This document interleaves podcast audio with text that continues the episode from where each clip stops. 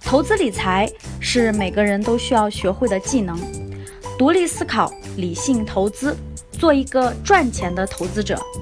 这里是有才有趣、上道还接地气的理财节目，下面请听分享。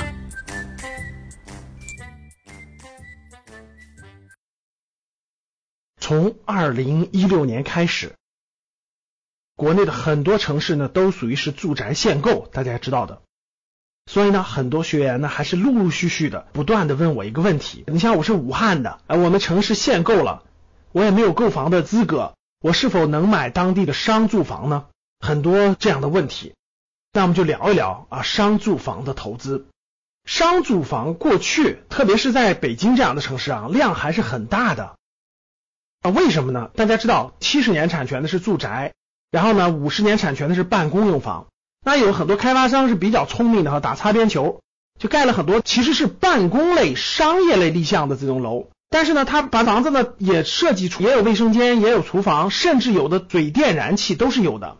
但它的立项确实是以这种办公或商业立项的，是五十年产权的。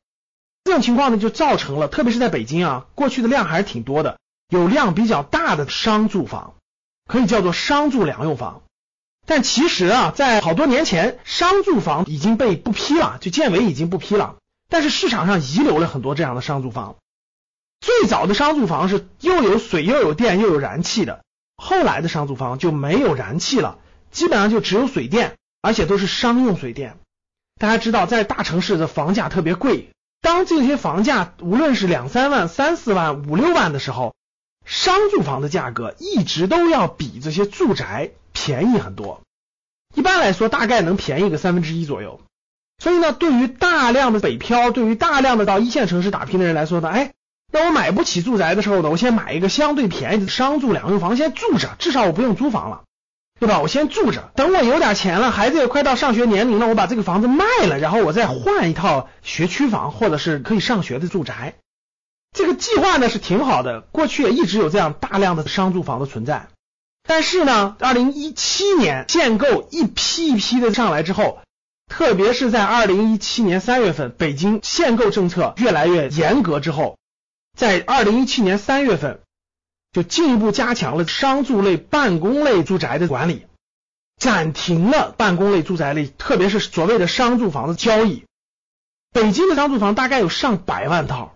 整个一暂停以后呢，当时有一段时间是非常明显的，北京的各个中介是不能再交易商住房的，整个就停了。有很长一段时间，链家是无法做商住房买卖的。经过大概有五六个月，据我了解啊，北京的商住房基本价格都下降的，基本上都受到了影响。影响的严重的下降一百万都是很正常的，很多下降了四分之一到五分之一，这是非常普遍的。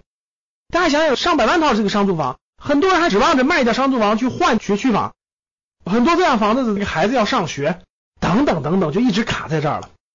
持续到二零一七年八月份的时候，链家又传出个消息，呃，商住房又可以交易了。对于存量，就是已经居住、已经使用的商住房，已经可以交易了，但是条件也是非常严格、非常苛刻的。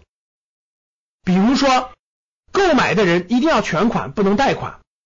比如说，同样购买交易了这种商住房的交易记录之后，也占用你的购房名额和购房资格。所以大家想一想，要求是非常苛刻的。要购买的人，你也必须符合北京的住房限购的政策，比如说必须满五年的纳税、五年的社保等等等等。所以还是极大的约束了商住房的交易量。目前现在以存量的商住房已经开放交易了，但是要求苛刻。